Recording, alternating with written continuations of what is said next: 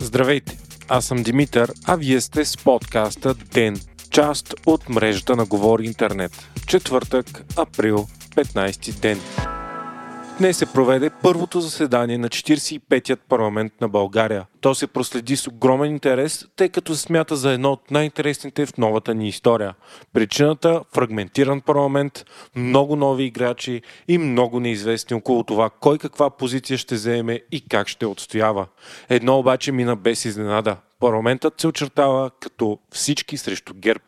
Вчера пък самите ГЕРБ обявиха, че ще номинират за министър-председател 43 годишния Даниел Митов. В периода 2006-2012 година Митов е член на партия ДСБ, сега част от Демократична България. После той се мести към Движение България на гражданите, партията на Миглена Кунева. През 2014 пък Митов е назначен от президента Росен Плевнелев за министър на външните работи по време на служебното правителство на Георги Близнашки. После става член на ГЕРБ и запазва поста си по време на второто правителство на Бойко Борисов. Сутринта Митов заяви, че намирането на мнозинство в парламента ще е трудно, но че ще бъде направено всичко възможно, за да бъде осигурено управлението на страната. Той се обяви за експертен кабинет, който да преведе България през кризата. Най-любопитно самата сутрин, преди откриването на заседанието, беше, че част от депутатите на Демократична България пристигнаха с метрото, а депутатите от има такъв народ пристигнаха заедно пред парламента с автобус. Заседанието беше открито от най-възрастният депутат, 79-годишната Мика Зайкова от Има такъв народ. Речта й, а и цялото й поведение след това беше с чувство за хумор и силно присъствие на духа, което беше прието много добре от обществото и коментирано с възторг в социалните мрежи. След встъпителното слово всички депутати положиха клетва. Няколко депутати, които са под карантина, включително Слави Трифонов, положиха клетва на живо онлайн. Последва речта на президента Румен Радев, който призова депутатите да върнат принципите на парламентаризма в България. Той каза, че първият им тест ще бъде възстановяването на реалния парламентарен контрол върху изпълнителната власт. Президентът призова за политическа отговорност за съставяне на нов кабинет, но подчерта, че ако такъв не може да се сформира, е готов да излучи служебен кабинет. Радев беше посрещнат от депутатите с бурни аплодисменти, освен от парламентарната група на ГЕРБ, които не пляскаха. След това Мика Зайкова съобщи новината, че Бойко Борисов и неговото правителство е подала оставка. Самият Борисов обаче, както и всичките му министри, не се явиха на днешното заседание. Зайкова каза, че ще се въздържи от коментар, но според нея това или е от срам от депутатите, или от неуважение към институцията. А думите й бяха посрещнати с аплодисменти. След формалните стъпителни слова и церемонии започнаха изказванията на самите политически сили. Първи говориха от първата политическа сила ГЕРБ, като председателят на парламентарната група Десислава Атанасова обяви, че ГЕРБ са готови да управляват, вече са завършили успешен мандат и нови избори биха навредили на страната.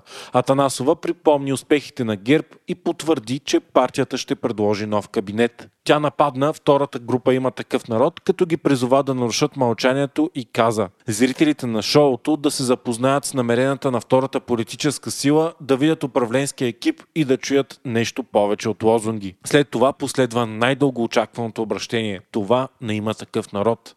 От името на партията говори председателят на парламентарната група Тошко Йорданов. Той заяви, че няма какво да се лъжем, че този парламент ще изкара цял мандат.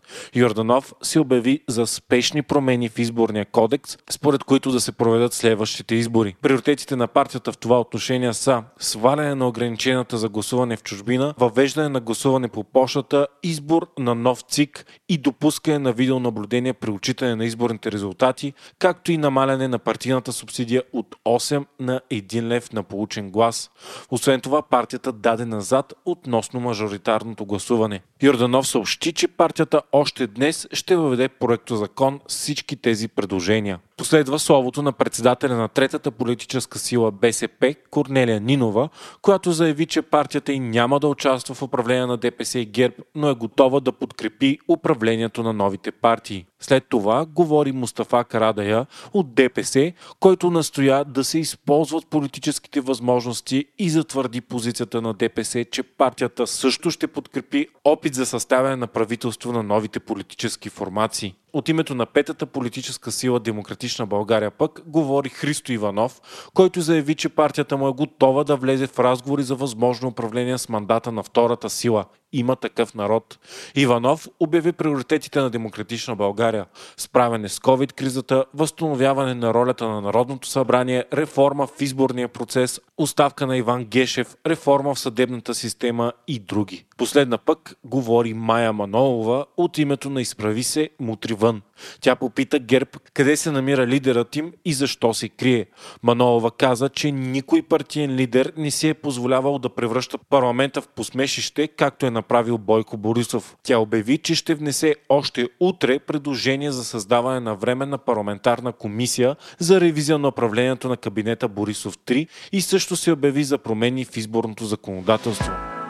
След изказванията на политическите сили последва гласуване за председател на парламента. Въпреки, че ГЕРБ предложиха до сегашния председател Цвета Караянчева, очаквано нов председател стана Ива Митева от партията Има такъв народ. За нея гласуваха 163 депутати от всички парламентарни групи, освен 75 депутати от ГЕРБ, които гласуваха въздържал се. В първото си слово Митева, подобно на президента и почти всички партии, призова за връщане към принципите на парламентаризма и правовата държава. Без дебати и с единодушие за заместник председатели на парламента бяха избрани още 6 депутати, по един от всяка политическа партия в парламента. Хайтек четвъртък с Viva.com Viva.com пускат на пазара новата си пакетна услуга за интернет и телевизия EON. Тя се предлага със специално приложение за смарт телевизори и с устройство, което прави всеки обикновен телевизор смарт. Освен супер бърз интернет и стотици канали, EON дават достъп на потребителите до един от най-големите каталози с видеосъдържание в България. ЕОН Видеотека съдържа над 10 000 заглавия на филми и сериали, които непрекъснато се обновяват. Всички преведени на български. ЕОН дава и много функционалности, като индивидуални профили за всеки от семейството, детски профил с безопасно съдържание и възможност за специално детско дистанционно, до 7-дневен архив на над 200 TV канала, достъп от мобилни устройства и други. EON се предлага в три пакета, като най-високият предоставя оптичен интернет със скорост до 1 гигабит и над 210 телевизионни канала. В зависимост от избрания пакет, потребителите заплащат за него само 1 лев за първите до 4 месеца. Русия ще изпробва новата си инфраструктура за суверенен интернет върху Twitter, съобщава Financial Times.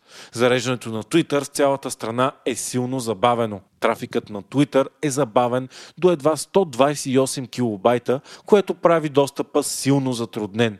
Това е ясен знак от страна на Москва за решимостта й да въведе по-голяма цензура в страната и да стане по-независима от западните технологични компании.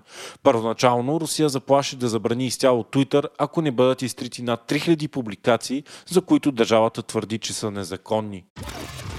Американски изследователски екип постави рекорд за експедиция, достигнала до потънал кораб на голяма дълбочина. Става въпрос за 8-часово потапяне до дълбочина от 6500 метра до останките на разрушител от военноморските сили на САЩ, потопен в Тихия океан по време на Втората световна война. Това е два пъти по-дълбоко от мястото, където е потънал Титаник и е най-дълбоководното известно морско происшествие. Експедицията се осъществи с подводницата Limiting Factor, чийто титаниев корпус с дебелина 9 см и позволява да оцелее дори в Марианската падина на дълбочина 11 км. Вие слушахте подкаста Ден, част от мрежата на Говори Интернет. Водещи главен редактор бях аз, Димитър Панелтов, а аудиомонтажът направи Антон Велев.